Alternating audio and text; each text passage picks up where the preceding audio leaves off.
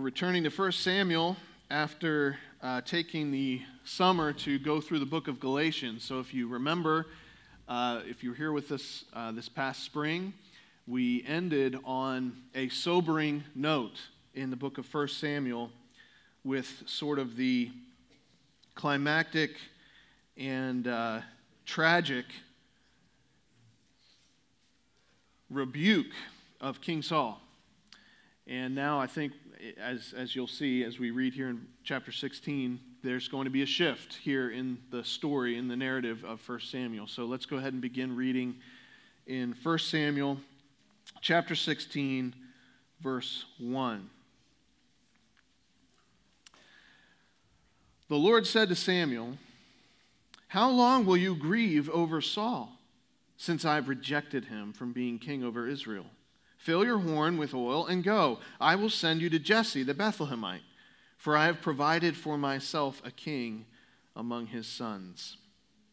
And Samuel said, How can I go? If Saul hears it, he will kill me. And, and, the Lord said, Take a heifer with you and say, I have come to sacrifice to the Lord, and invite Jesse to the sacrifice, and I will show you what you shall do. And you shall anoint for me him whom I declare to you. Samuel did what the Lord commanded and came to Bethlehem. The elders of the city came to meet him trembling and said, Do you come peaceably? And he said, Peaceably. I've come to sacrifice to the Lord. Consecrate yourselves and come with me to the sacrifice. And he consecrated Jesse and his sons and invited them to the sacrifice. When they came, he looked on Eliab and thought, Surely the Lord's anointed is before him. But the Lord said to Samuel, do not look on his appearance or on the height of his stature, because I have rejected him. For the Lord sees not as man sees. Man looks on the outward appearance, but the Lord looks on the heart. Then Jesse called Abinadab and made him pass before Samuel. And he said, Neither has the Lord chosen this one. Then Jesse made Shammah pass by, and he said, Neither has the Lord chosen this one. And Jesse made seven of his sons pass before Samuel. And Samuel said to Jesse, The Lord has not chosen these. Then Samuel said to Jesse, Are all your sons here?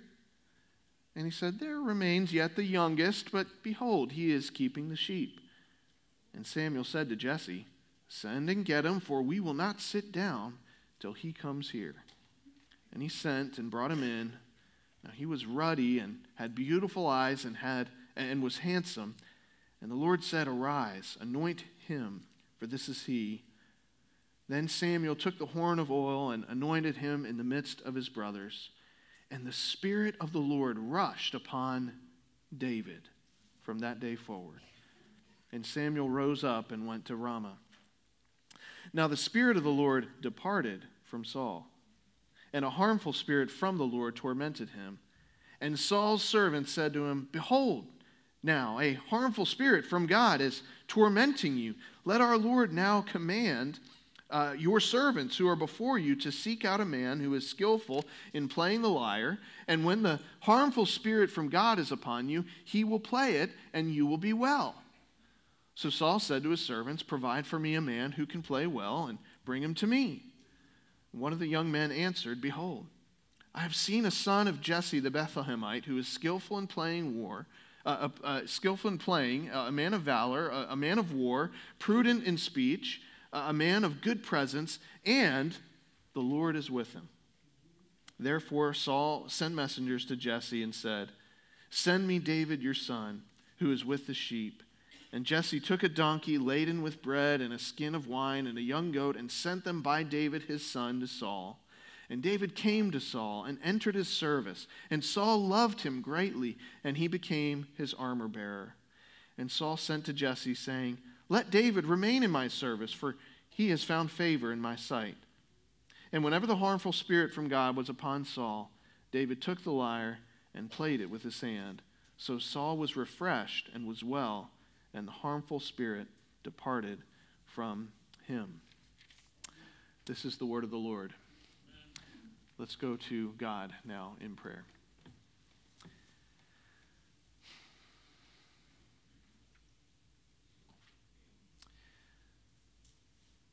Father, as we take a moment to pause out of this busy week.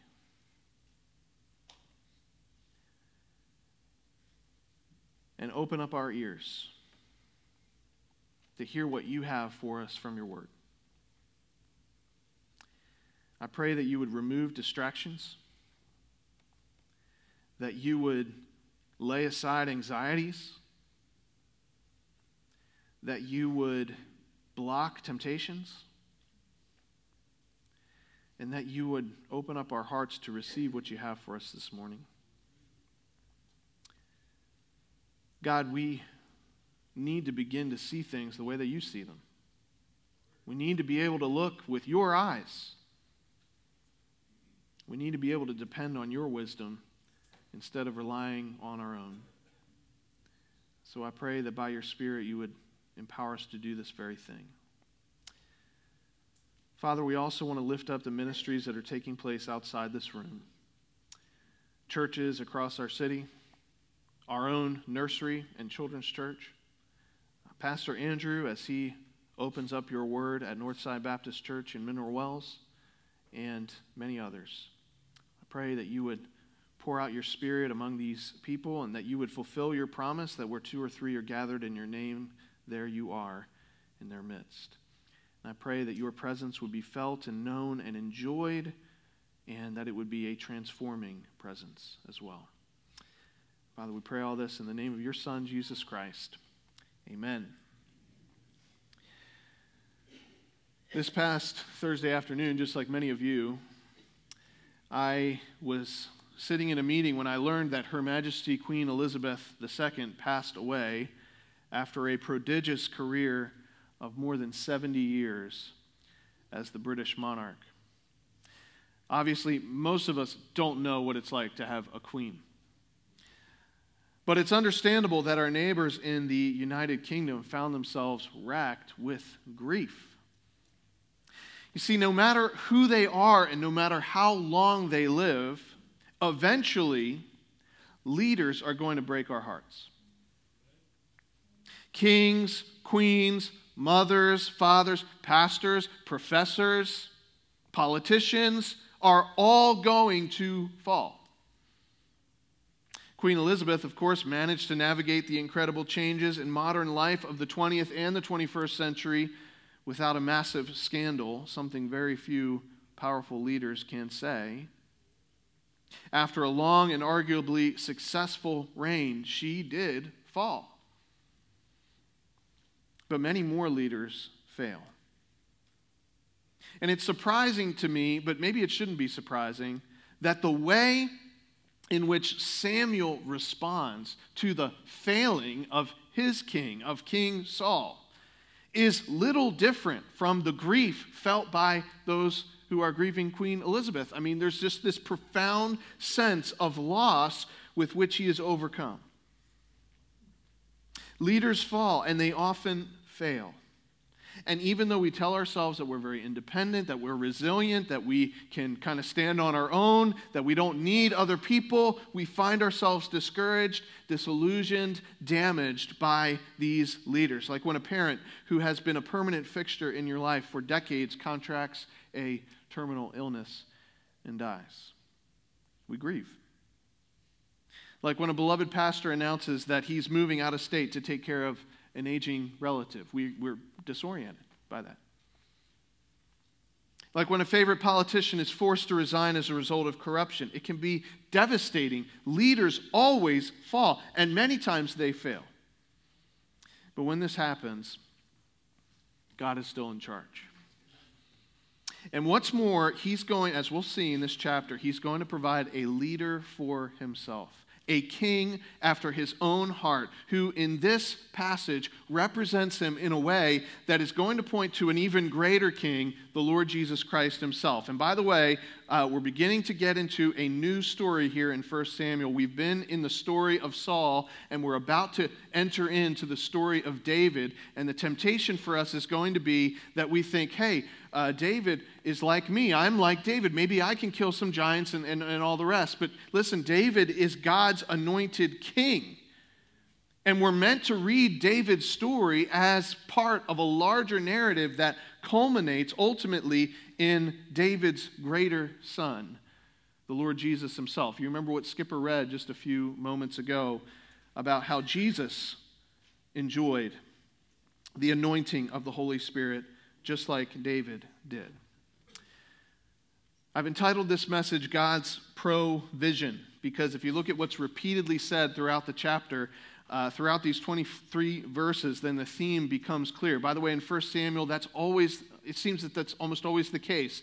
Uh, there are these repeated words, and if you pay attention to the repeated words, then you can understand what's being emphasized. And in this passage, it's all about what man sees versus what God sees. By my count, there are actually 13 explicit references to seeing or looking or to someone's appearance. Uh, actually, in Hebrew, that word provide, the Lord says He's going to provide a king, uh, is actually the very same word. It's the same word that's translated see. Uh, it's kind of like in Genesis chapter 22 when Abraham is about to sacrifice his son, and then what happens? The Lord provides a ram to take Isaac's place. And, and, and Abraham says, uh, he is Jehovah Jireh. He's the God who provides, and that's that word see. You might say that the Lord sees to it. He sees to it that his plan is successful. In fact, that's the origin of this word provide. Uh, in Latin, pro, before, videre, to see, to see before. That is to foresee, to see to it. God is unique in his vision, and he is unique in his provision. And in this chapter, we're going to observe four characteristics of God's provision. Four features of his character that rise to the surface when, when leaders fail. First of all, consider with me from verses 1 through 3 that when leaders fail, God's provision is hopeful. When leaders fail, God's provision is hopeful. If you back up to the end of chapter 15, where we uh, left off in 1 Samuel at the end of the summer, we read that Samuel did not see Saul again until the day of his death. But Samuel grieved over Saul, and the Lord regretted that he had made Saul king over Israel. Pretty sad situation. Uh, you remember what happened. Uh, Saul kept trying to treat God like the gods of his pagan neighbors. He repeatedly surmised that what God cared about was a nice sacrifice, maybe a feast here and there. And he, he didn't want God, he didn't want to be God's vice regent. He didn't want to be God's king. He wanted God to actually be sort of like his personal genie, that when he needed something, he could go and get his wishes granted. And of course, we know based on God's prior interactions with the prideful and the uh, the powerful, he, he wasn't going to put up with that. So Samuel has to break the news to Saul after his rank disobedience in the battle of Amalek that God had rejected him. And so there's this very bitter and very public rift between the prophet and King Saul. Uh, the king who looked like a mighty warrior, but who had failed miserably at his main job to faithfully rule on behalf of I am. And so here's Samuel. I mean, put yourself in Samuel's sandals. He is approaching the end of a very long and difficult life. His mentor, when he was a young man, Eli, had failed. Eli's sons had failed.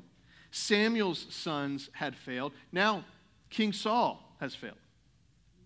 So Samuel's grieving. He's hurt and he's getting older, so he's worried about the future of God's people. He's wondering what's going to take place. But what God reminds him immediately of is that the human being sitting on the earthly throne isn't the one who's really in charge of all that's taking place. He says, Get up, Samuel. How long are you going to sit on the couch in your bathrobe and eating Cheetos? Like, we've got work to do because I've, I've already seen for myself a king among the sons of Jesse. So slow down and consider what's taking place here. God, from the very beginning of creation, from the very beginning, He's wanted a king, a human king, to have dominion over all the things that He has made. He commanded Adam to rule in justice and wisdom. Uh, of course, Adam failed. Adam, if you remember from the book of Genesis, was supposed to be able to lead his wife and then the two of them together should have had dominion over all of the beasts and the, the rest of the creation. But instead, what happens? This beast, this serpent, deceives Adam's wife, and then she convinces him that he ought to eat the fruit as well. It, it's totally backwards from the way that God designed. So Adam totally failed. But when Adam failed, God did not get frustrated. He showed patience and loyal love to Adam and Eve. He promised the woman that her seed would one day rule and crush the head of the serpent. So, fast forward to the time of King Saul. What's Saul supposed to be? He's supposed to have been kind of like that second Adam, ruling over this royal priesthood nation. But when he disobeys like Adam, he tries to blame. Do you remember what he did? Just like Adam did. He tried to blame the people, right? In, in 1 Samuel chapter 15, instead of taking responsibility on himself. So just like Adam failed, Saul failed as well. But that's not going to stop God from fulfilling his plan to see creation ruled by human beings. He says, Did you catch what he said? I've seen for myself a king among the sons of Jesse. This is for me. This is for my glory. This is for my pleasure that I am showing you loyal love and providing for you another king after my own heart. In other words, Samuel and the rest of the nation of Israel, they, in the, when, when a leader fails, they can have hope because of who God is. Saul failed, but God is still on the throne. God's work in the world, his saving plan, his redemptive plan to redeem all things and be glorified on the lips and in the lives of, of a new nation, it doesn't depend on a failing leader, it depends on the faithfulness of God. God's mercy falls on us because he is a merciful God, folks, not because not because my dad is a good guy, right? God's plan moves forward because he's wise and powerful, not because my pastor is a capable leader. God's work churns ahead because of his goodness independently of any human leader. And here's what that means practically. If you're sitting here today and you're thinking, I, I can't walk in all that God has for me today because you don't understand the home that I grew up in, you don't understand what my parents did then I want you to know that God's work in your life doesn't depend on your parents. He can work even in your situation, even in spite of their foolishness, in spite of their bitterness, in spite of their cruelty to you. God's grace is still at work in your life. You say, I can't serve God the way I wish I could because of what my husband did or what my wife did. No because of what happened in my last church. No, friends, you may need time to heal. I, I recognize and acknowledge that. I'm not discounting that. But what you have to remember is that God is zealous to see his name glorified in your life. Now, it may not happen the way that you expect, but that's his desire. Your situation is not hopeless or beyond the scope of redemption. If you're here and you're breathing, then God's mercies are new for you today and there is hope. Uh, by the way, this is a warning to those of us who are leaders, and almost everybody in here exercises some kind of leadership. I imagine Saul had the thought that we often have many times these people need me, right? I'm the king, I'm a necessary part of this nation. These people need me. No, they don't. This church needs me. No, it, it doesn't. No, what we need is God. You remember what Jesus said when, to the Pharisees when they were grousing about all these people that were worshiping him and the children are running around and they're singing Jesus' praises? You know, don't, Jesus, don't let these children be here. And what, what does he say? If they didn't praise me, God could actually take stones and the stones could praise me. Like, I'm not saying that what we do is irrelevant. I'm not saying that your role as a leader doesn't matter. I'm saying that it all doesn't depend on you. You can let somebody else take a little leadership. You can step out of the spotlight for a bit. God doesn't need you, you need Him. And that's a good thing for all of us because every human leader is going to fall or fail. And when that happens, God's provision is hopeful. Secondly, from verses 4 through 10, when leaders fail, God's provision is insightful. When leaders fail, God's provision is insightful. So Samuel does what God says to do. He travels to Bethlehem. Uh, the elders, of course, are a little afraid. You remember what happened in the last chapter in Samuel's life? Here's an old man who comes to the end of the battle of Amalek, and what did he do to King Agag? Uh, we're told that he hacked him to pieces. And so these elders in Bethlehem are thinking, I hope we're not subject to any kind of prophetic discipline today, you know? And they certainly don't want to attract any negative attention from the current king, but Samuel says, I come in peace. And he follows through on God's practical plan to conceal what's taking place from Saul. Uh, so Samuel comes and he says, We're going to just do a sacrificial meal. Saul, if he would have found out about that, he would not have thought anything was strange that was taking place. That's something apparently that Samuel did often. And so, uh, by the way, this is going to become a constant theme in Saul's life until the end of the book. He is constantly uh, oblivious to reality, he's constantly unaware of what's going on. And of course, that's what happens when you align yourself in rebellion against the king of all the earth. So, anyway, Samuel arrives in Bethlehem. He calls the patriarch of this ancient family, a man named Jesse, who has a lot of sons. And uh, in traditional cultures, the oldest son, as I'm sure you know, would have had priority in uh, assigning inheritance or in being honored. So uh, that's how Samuel's thinking too, and he concentrates, he consecrates Jesse, and he consecrates his sons, and all while this is taking place and they're getting ready for the meal, he's watching these young men. And as they prepare for the feast, feast, he, he starts to form some judgments. He sees Eliab and he thinks this must be the guy. I mean, he's another one of these starting quarterback types. He's the oldest, he's taller than all the rest, he's muscle bound, he's got this strong jaw. And, and he's thinking, Eliab, this is Jesse's oldest son. This makes a lot of sense. This must be the guy.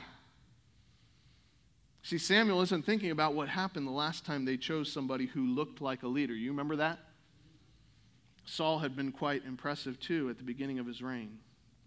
Head and shoulders above everybody else. But God has to tell him, do not look on the appearance or on the height of his stature, because I have rejected him. Same words used earlier in the chapter to describe the way that God rejected King Saul. You see, God's provision is insightful, it's wise. He sees past the facade. He sees past what's on the surface. He cuts to the heart. He's not concerned with somebody's outward appearance, he's concerned with the contents of his heart. And unlike us, God actually has the ability to discern what is there. So Eliab is rejected, and then Abinadab is rejected, and then Shammah is rejected. Then all the rest of his seven sons, none of them have the heart that God is seeking. Now, listen, I know we've talked about this a lot, but God's rebuke of Samuel for looking at the outward appearance, Samuel should have known better, but that rebuke falls on us too, doesn't it? I mean, when there is a vacuum of leadership, what do we do? Do we go immediately get on our knees and pray? Typically, what we do is we look for someone impressive to fill the void. Imagine, for example, I came to you after the service and I said, okay, here's what I want you to do I want you to plan an outreach event for men this fall. And imagine, you probably say, no, thank you. But imagine for the sake of the argument that you said yes, all right? What would you do? What, what's the first thing that you would do? If you're smart, you would probably pull together like a brain trust, right? Some, some men that you think could help you get this thing going. And so you sit down for your first meeting and you say, okay, well, first thing we need to do is we need to find a speaker. And uh, so the group kind of gets to talking, and you list out some ideas of all these different men that could speak at this outreach event for men. And uh, you kind of go back and forth and you decide, okay, well, let's figure out who our top choice is going to be and who's going to be the top choice. Isn't it going to be the guy who can tell the funniest jokes and the most interesting stories, the guy who looks the most successful, the guy who looks like he's in good shape, somebody that you might want to be like, right? Someone who on the outside looks impressive because you want this event to go well.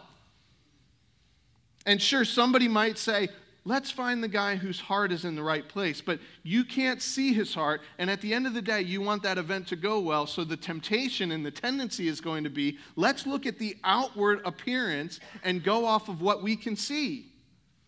That's how we work in our culture. If you were to show me two pictures, one of a guy who is ugly and out of shape and he's got bad acne, and another picture of a guy who's good looking and he has nice hair, and you said, guess which picture is a picture of a guy who's a pastor of a large church? Guess which guy has a best selling book? Guess which one is, was just elected to Congress? I'm, I would probably say, probably, I don't know, but probably the guy that's better looking, right? Because that's just kind of the thing that we value. And to a point, that's just part of being human. We can't see the heart, only God can. But, folks, given that that is the case, given, given our limitations, we can't see inside somebody's heart. Don't you think it would be wise that we should spend a moment in prayer before we choose a leader? Uh, we're right now in the middle of searching for a new associate pastor of youth and children. And I, I just want to ask you have you prayed with us for God's provision? Because we can't see the heart. God can. Don't you think you should ask for the input of someone who is older and wiser and not impressed by an attractive appearance when it comes to who you enter into a dating relationship with?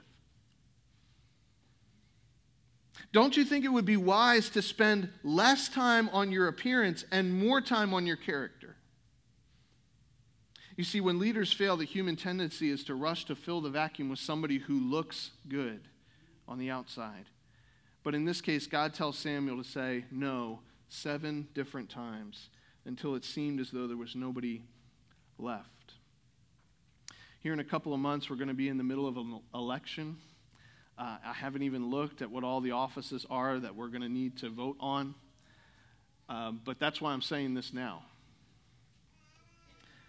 Your temptation is going to be to, ch- to choose the candidate and vote for the candidate who you think looks good.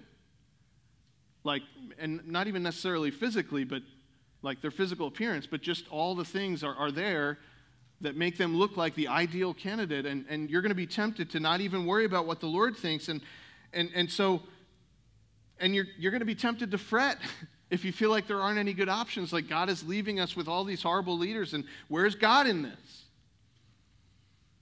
But one of the things that we need to remember is that God sees the whole board. See, we, we see just a small slice of reality. Even if you do all sorts of research, you still don't know what's going to happen when that person gets in office, but remember, God does. He sees the heart, He sees the future, he is wise and insightful, so you can trust him. And when he tells you to do something, even if it seems like it doesn't make sense, you can obey. See, when leaders fail, God's provision is hopeful, it's insightful. But notice with me in the third place from verses 11 through 13 that when leaders fail, God's provision is wonderful. When leaders fail, God's provision is wonderful. Here's what I mean by that it is surprising and delightful. Uh, Samuel's gone through all the sons, all seven, and he turns to Jesse and he says, You don't have any more sons, do you? And, and, and Jesse says, Oh, yeah, we do. My youngest son is watching the sheep right now. Subtext, he doesn't count. He's the runt of the litter. You don't want him. Jesse doesn't even bother to mention his name. We don't learn his name until much, much later in the chapter. By the way, this is the first mention of David in the entire Hebrew Bible. In our Bible, it's mentioned in Ruth, but in the Hebrew Bible, Ruth comes after 1 Samuel. So this is the very first time his name is mentioned. But Samuel says, Go get him. Nobody eats till I talk to him. So they all stand around, they're staring at each other until finally up walks this young man, uh, really just a boy with rosy cheeks and dirty hands, smelling like sheep. Uh, I'm not sure if there's any way to verify this, but some commentators have said that the description of David's appearance is anything but flattering. Uh, he wasn't the square jawed bruiser standing head and shoulders above everybody else, ready to lead his team to the championship. He was more like the water boy. I mean, here's a, a cute kid, a baby faced child now, if you've been paying attention as you read your Bible beginning in the book of Genesis, you know there are a lot of reasons why we should expect this youngster to be the one that is going to replace Saul. I mean, how many times has God skipped over the oldest in favor of the younger brother? How many times has God chosen a filthy shepherd rather than someone with wealth or power? God loves to do this. And do you know why? Why would God keep choosing the younger instead of the older? Why would He choose the unlikely instead of the one that you would naturally want to see in leadership? Why would He choose uh, the unimpressive? Why would He choose the shepherd instead of the swordsman? Because, folks, it's God's priority that every person everywhere recognize that he alone deserves the glory and the honor and the power, right?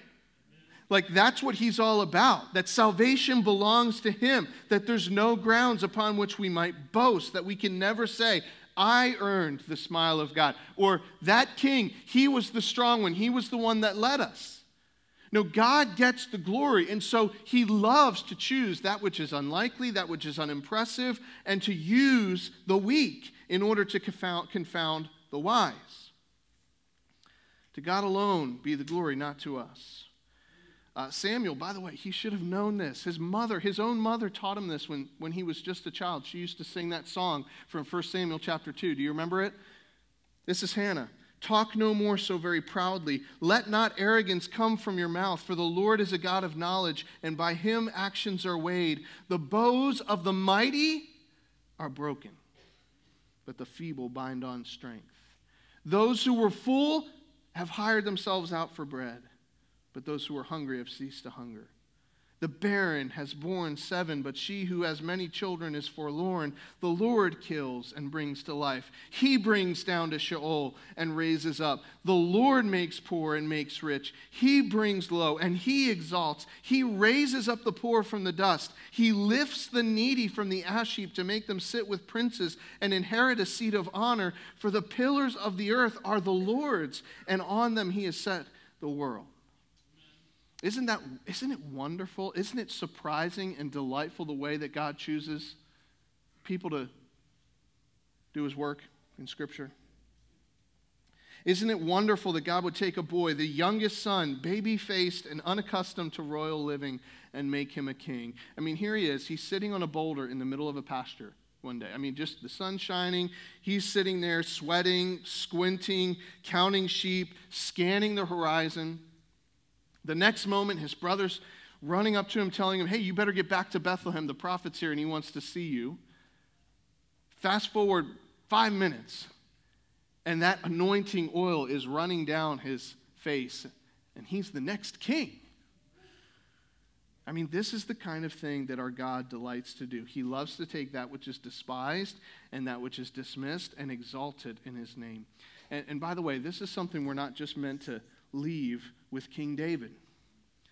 Centuries later, the prophet Isaiah predicted a similarly wonderful surprise in the life of David's heir. This is the way that Isaiah describes King Jesus. He grew up before him like a young plant and like a root out of dry ground. He had no form or majesty that we should look at him, and no beauty that we should desire him. He was despised and rejected by men, a man of sorrows and acquainted with grief and as one from whom men hide their faces, he was despised, and we esteemed him not. You see, from a worldly perspective, there's very little about Jesus that we would find attractive. I mean, think about it. He died violently at a very young age. He never got married, never had a girlfriend, never owned a home, never published a book. He was rejected by the established authorities in the field of religion came from the family of a carpenter who had long since died. I mean, there is nothing from a worldly perspective about Jesus Christ that would have led us to say, yeah, he's the guy, he's the one. These movies and TV shows that you watch about Jesus, they always seem to make him out to be this bright eyed, like attractive person with a winning smile and a gentle demeanor, and everybody's like drawn to this person. People draw the pictures of an idealized Jesus who embodies what they imagine an ideal man might look like, but according to the Bible, he was someone who you might be tempted to despise. Somebody that you might be, you might be tempted to dismiss, to cast aside, shrug away. And what I want to say to you is don't cast him aside. Don't shrug Jesus away. Don't judge Jesus according to the standards of the world. Some of you only want to follow the stereotypical type A macho leader. And I'm telling you, that's not who Jesus was. I'm not saying he was effeminate like he was portrayed in certain contexts. That's not what I'm saying at all. I'm just saying that according to the Bible, the Son of God was not somebody that you would look at and think, that's the guy. Because we don't look at things with God's eyes. We look at the outward appearance and we ignore the heart. But if you would recognize and be willing to believe it, God has provided for us a king, King Jesus, and in doing so, his provision is hopeful, it's insightful, and it's wonderful. It's surprising and delightful. And, and what it reminds us is that our God loves to take that which is despised to confound that which is important and impressive. Thank God for his mercy. Finally, from verses 14 through 23, when leaders fail, God's provision is effectual. God's provision is effectual. So think about what it have would it have been like to be in David's sandals. One minute you're out watching the sheep, the next minute you're being anointed as the king of the covenant people of God. Then you finish the meal. Samuel gets up and leaves and goes back to his hometown, and you're kind of cleaning up the, the uh, dishes from the meal, and your father, Jesse, turns to you and he says, Hey, those sheep are not going to bring themselves back into the fold. Go finish your chores. Now, we're told that the Spirit of God rushed upon David at the moment of his anointing. So he must have been endued with confidence, with this ability, with this knowledge that God's going to fulfill his plan. But nevertheless, he had to have wondered, like, how is God going to bring this about? Here I am, I'm just a boy. I'm used to being out in the pasture with the sheep. There's already a king sitting on a throne. How is God going to bring his plan to fruition? But God is already working. Notice that verses 13 and 14 are sort of like this fulcrum in which on which Israel's history is about to turn. There's like a seesaw movement here, right? Like the Holy Spirit of God falls on David. He's anointed, he's empowered to, to fulfill this calling. And then in the very next verse, we're told that the Holy Spirit leaves Saul. And now he's being tormented by this harmful spirit. By the way, some of you in your translations, you might have uh, an evil spirit or a harmful spirit. Uh, this word translated harmful or evil, it has a very, very wide semantic domain. It can mean a lot of different things, anything from moral wickedness to a natural disaster or a calamity. So, our writer of 1 Samuel, he's not saying that God is evil. He's not saying that God is sending a demon into Saul's life. What he's saying is that God sends this spirit of terror or calamity into Saul's life. You might call it a spirit of dread and Saul, of course, ought to be feeling a little bit of dread. Uh, the kingdom has been torn away from him and is about to be given to somebody else. That's not going to end peacefully, that's going to end violently for him. But the irony is just all over the place in these verses. Saul, in typical fashion, is a passive responder in this instance. I mean, just like when he was first introduced to us earlier in the book, he, uh, he relies not on his own judgment as a leader. He's not a go getter, he relies on his servants. And he says, uh, You know, you guys provide for me somebody who can help me out.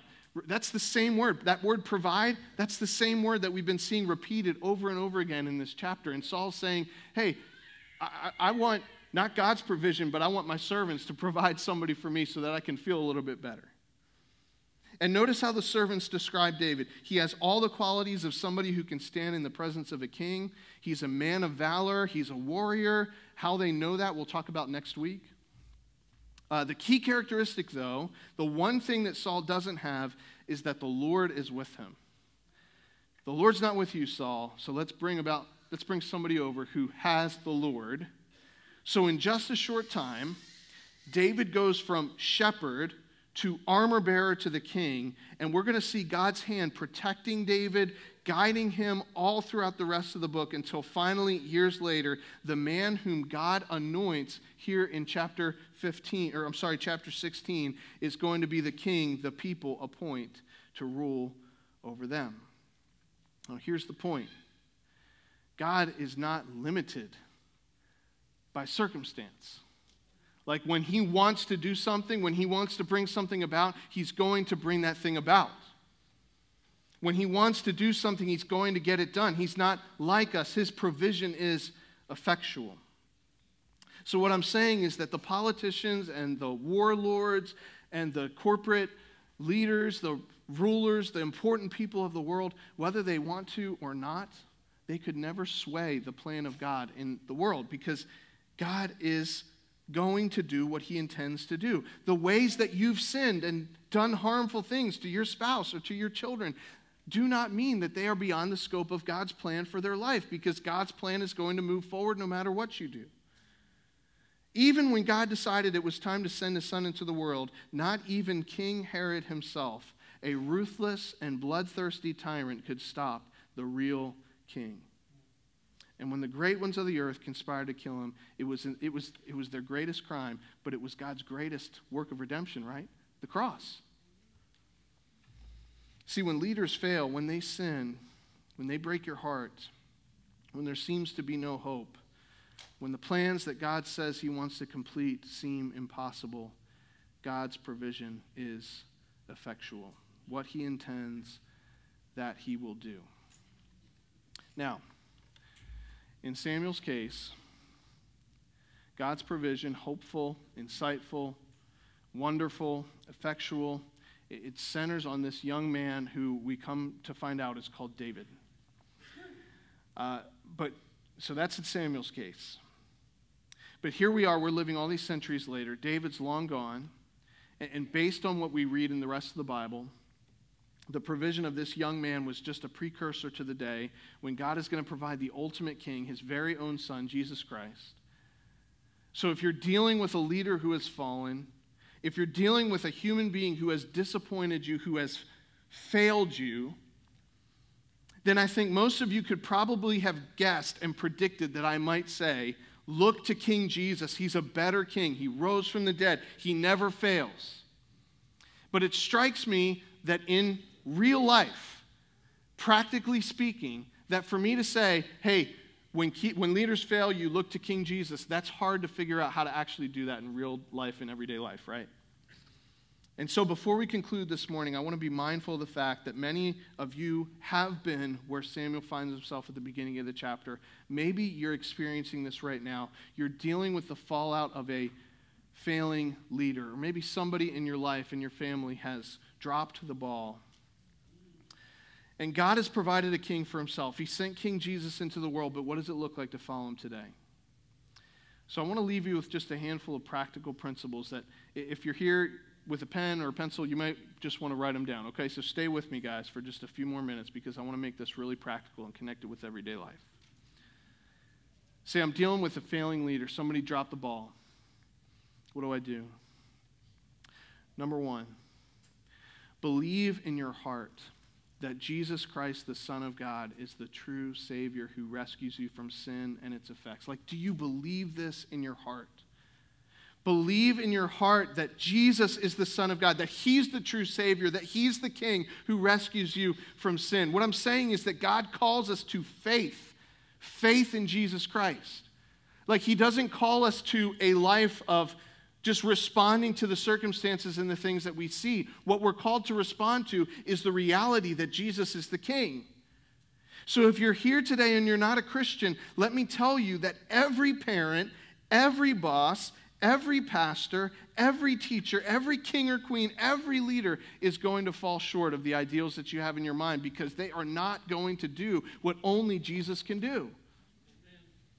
You need a Savior. I mean, there, there's a big problem that underlies all of your other problems, and that is that sin is separating you from God, and there's only one person who can take that sin away, and that's Jesus Christ. So, what I'm saying is that number one, before you do anything else, you must believe in your heart that Jesus is the Son of God and the true Savior who rescues you from sin and its effects. Secondly, this is very important. Believe in your heart that Christ is personally present in his church as its supreme and sovereign king. He's here. He's present. One of my favorite passages in all of Scripture is in Revelation chapter 1, in which Jesus is standing there in the midst of these candlesticks. And the candlesticks represent what? Local churches. Like he's not standing off to the side, he's not standing over and above the candlesticks. He is in the midst of the candlesticks. He is here. And multiple times in Scripture, he promises, I am with you, church. I am personally present, exercising leadership. Do you believe what he told the apostles? That it was better for him to go away so that he might send his spirit, the spirit that proceeds from both the Father and the Son, so that when we gather together in the name of Jesus, we know that he is personally present with all of his being and all of who he is, and he is going to lead his church personally. Say, what? It, What does that have to do with a failing leader? Well, the moment that we forget that Christ is in and among the believers in the church is when we begin to look to mere men to lead us, right? To give us hope and meaning. We don't need to do that.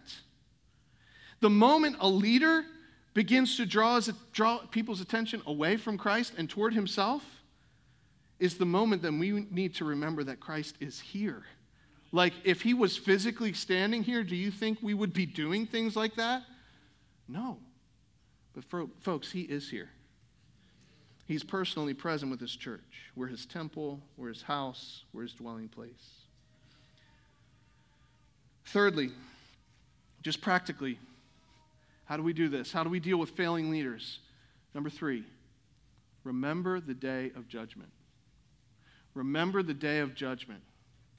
What I mean is that the day will come when every leader, every parent, every pastor, every teacher is going to give an account. So do not fret. When evil men manipulate, when they abuse the church of God, do not fret when people are arguing or bickering and you can't seem to get to the bottom of the issue because the day is coming when all of the confusion is going to be cleared to the side and all, excuse me, all of the works that every leader has done is going to be laid bare. And those things that are worthless and self centered and manipulative are going to burn up. And only those things that we do in the power of the Spirit and in the name of Jesus Christ will remain. So, what I mean is that you don't have to stand in judgment over every leader that you see. Like, we don't have to live our lives as cynical, sarcastic, suspicious people. We can be a part of the church of Jesus Christ because we know I don't need to be the judge. Judgment day is coming. That man, that leader, I don't have to stand in judgment over him because he has a judge. He has a master. Remember Judgment Day. Number four, practically, how do I deal with failed leaders? Fourthly, be a Berean. Be a Berean. You know what I mean by that? Do you remember the Bereans in the book of Acts? Paul comes to the city of Berea, the synagogue in Berea, and he preaches the gospel. And then what do the Bereans do? They get out their Bibles and they search the scriptures to see whether those things were so. They're checking to see if what Paul was saying is biblical. Folks, you have greater access to scripture than any culture at any time or any place. I am not exaggerating when I say that. There are more opportunities for you to know what this book says than there have ever been. And so I think, and I'm sure you would agree, that we have often taken this gift for granted. Like we barely know the Bible at all. Let's not be like that. The scriptures are the gift of Christ and one of his means to exercise authority. This is how the king rules by giving us his word. So let's be Bereans. Number five, practically, how do I deal with failed leaders? Fifth, observe the grace of God at work in ordinary men. Observe the grace of God at work in ordinary men. Isn't part of our problem that we flock to leaders that we believe are exceptional? That we think we need to belong to an important church? That we think we need to go to the church that everybody wants to be at, and we fear missing out being a part of that congregation. It's not just that we want to be to be at a faithful church, we want to be at a better church. That's ridiculous. Like when we compare ourselves among ourselves, Paul's talked about this in Second Corinthians. We're not wise when we do that.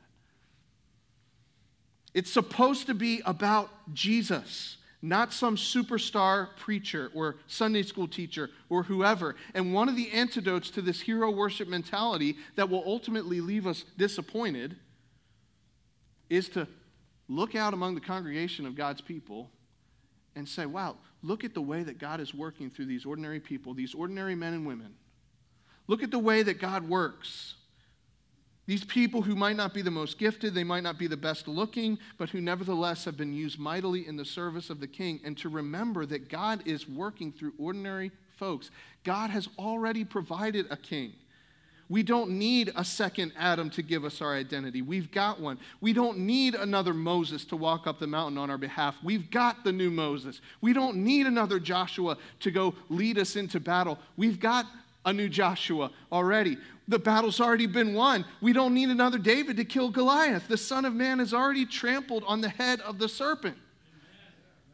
We don't need another Jesus. We just need to observe where he's working among ordinary people like you and me. And so when the church is working the way it's supposed to work, when your home is working the way that it's supposed to work, God moves in and among us not to exalt a, a, mere human being, but He uses us in our weakness and in our dependence to exalt the name of Jesus Christ, our one Lord, our one Savior, the King that the Father provided for Himself. You see, God's provision is so much better than the kind of provision that we go out and seek for ourselves. God's provision is hopeful, it's insightful, it's wise. It's wonderful, it's surprising and delightful, and God's provision is effectual. He's going to do what He set out to do. And so let's trust Him. Let's not go out and try to find a different king. Let's remember King Jesus and let's bow to Him. Would you pray with me now?